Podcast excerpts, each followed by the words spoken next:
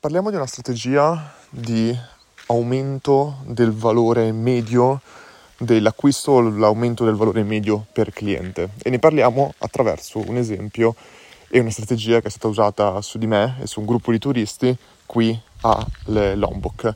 Infatti in questo momento mi trovo in delle risaie spertute in mezzo a Lombok, vicino al vulcano. Sono arrivato da pochissimo, ma pochi giorni fa ero invece nelle isole Gili.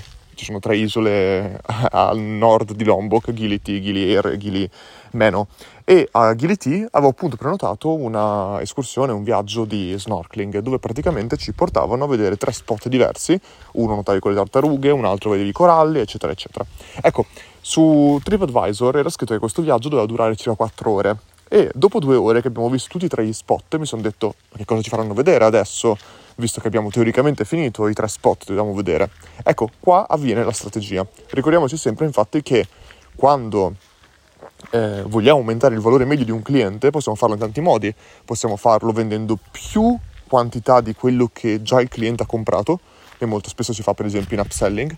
Possiamo vendere dei prodotti differenti, dei prodotti complementari a quello che hanno appena comprato, ed è così che per esempio, non lo so, facendo l'esempio di e-commerce di vestiti, compro una borsa, mi potrebbero cercare di vendere un cappello, delle scarpe che si abbinano con la borsa. Ma al tempo stesso ricordiamoci che questa complementarietà può avvenire anche in business differenti. Infatti quello che loro hanno fatto è proprio questo: nelle 2 ore che erano rimaste ci hanno portato in un'altra isola a vedere, passatemi il termine, il ristorante di un loro amico. Quindi ci hanno detto: facciamo una pausa pranzo. La pausa pranzo chiaramente non era inclusa nel biglietto, prima cosa, e seconda cosa, la cosa strana più che altro era che la pausa pranzo ce la facevano fare alle 4:30 di pomeriggio, dove nessuno veramente aveva voglia di mangiare in questo caso. E infatti in questo caso loro utilizzavano questo perché loro portandoci là, noi spendevamo dei soldi e loro prendevano una percentuale su questo. Ecco, questo qua è un esempio secondo me interessante per 3 ragioni. C'è sicuramente un lato positivo di questo per loro, era il fatto che aumentavano la monetizzazione, chiaramente su di noi prende una percentuale su questo. L'altro lato interessante era il fatto che lo facevano senza dover sviluppare un servizio aggiuntivo. Una cosa che vedo molto spesso fare sono dei business che funzionano molto bene in un ambito e decidono di ampliare il loro business, quindi ampliarsi orizzontalmente, non verticalmente, andando loro a sviluppare quel business. Perché? Perché in questo modo loro hanno il 100% di quello che vendono. Però ricordiamoci sempre che un business che funziona molto bene, molto spesso funziona molto bene in un ambito specifico, e non è che se si incominciamo a fare di tutto, allora automaticamente saremo i migliori anche in quel tutto. Anzi, molto spesso andiamo a perdere il focus e andiamo poi di conseguenza a cercare di mettere un po' dentro un po' di tutto, e finiamo per confondere i nostri utenti e tantissimo altro. Di conseguenza loro hanno fatto una cosa intelligente in questo caso qua, ovvero si sono appoggiati a qualcun altro che offriva qualcosa che poteva essere interessante per un turista, ma prendendoci una percentuale sopra.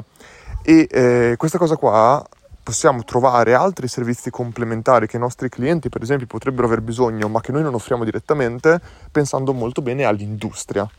Non dobbiamo sempre pensare semplicemente al quello che facciamo noi, che in questo caso qua per loro era vendere un'escursione di snorkeling, ma era pensare a che cosa c'è tutto attorno allo snorkeling. Beh, qua vuol dire che siamo nell'industria del turismo, e da lì possiamo pensare: ok, che cosa i turisti fanno? Diving, snorkeling, fantastico, tutte queste cose sono attività che si fanno tipo di escursione, ma poi al tempo stesso potresti aver bisogno di trasporto, potresti aver bisogno di appunto mangiare, potresti aver bisogno di un sacco di cose. E quello che loro fanno è individuare quali possono essere i business, portarti loro in quei business e prendere una percentuale sopra. La cosa negativa in questo caso qua chiaramente era il fatto che era un servizio complementare che non era veramente necessario a noi, e tutt'altro ce l'hanno anche offerto in un momento sbagliato della giornata, quasi forzandoci, e questo chiaramente non è piaciuto, non ci ha lasciato un bel ricordo. Infatti diversi turisti dicevano: ah sì, ci stanno portando i loro amici per marginarci sopra. Però se fatto bene può essere sicuramente un servizio estremamente interessante, e proprio recentemente stiamo vedendo anche degli esempi di servizi in un certo senso complementari o partnership molto grandi simili a queste.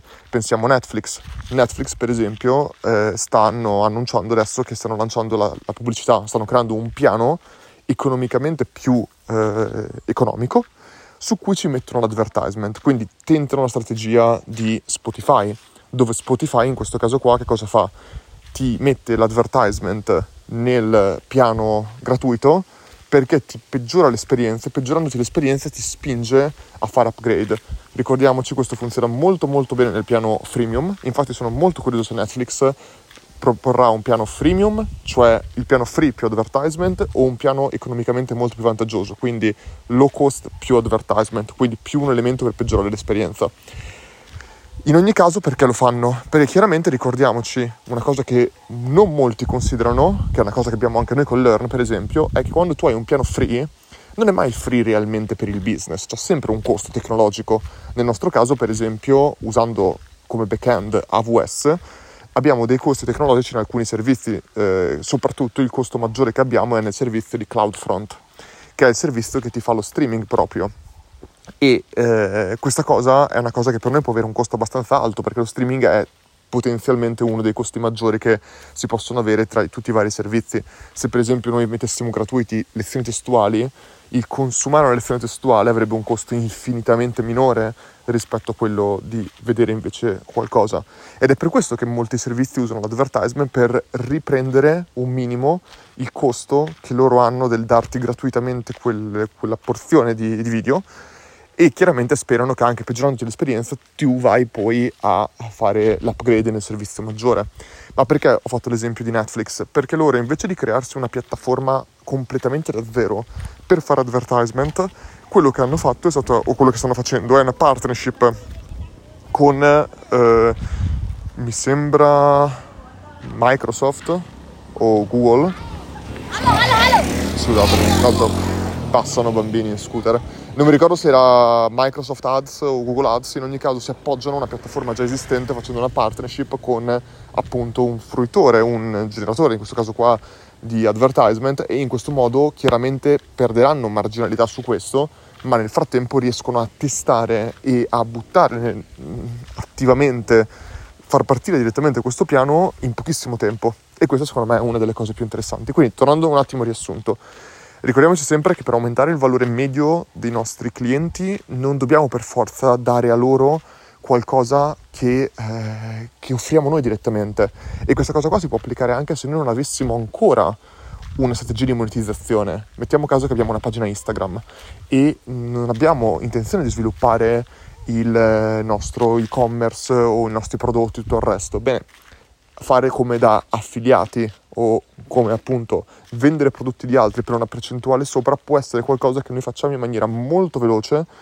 con un costo di difficoltà e di errore molto molto basso, zero problemi di fatturazione, zero problemi di tutti quanti, e in questo caso qua chiaramente avremo una percentuale minore, ma è la velocità con cui lo facciamo che è il valore maggiore.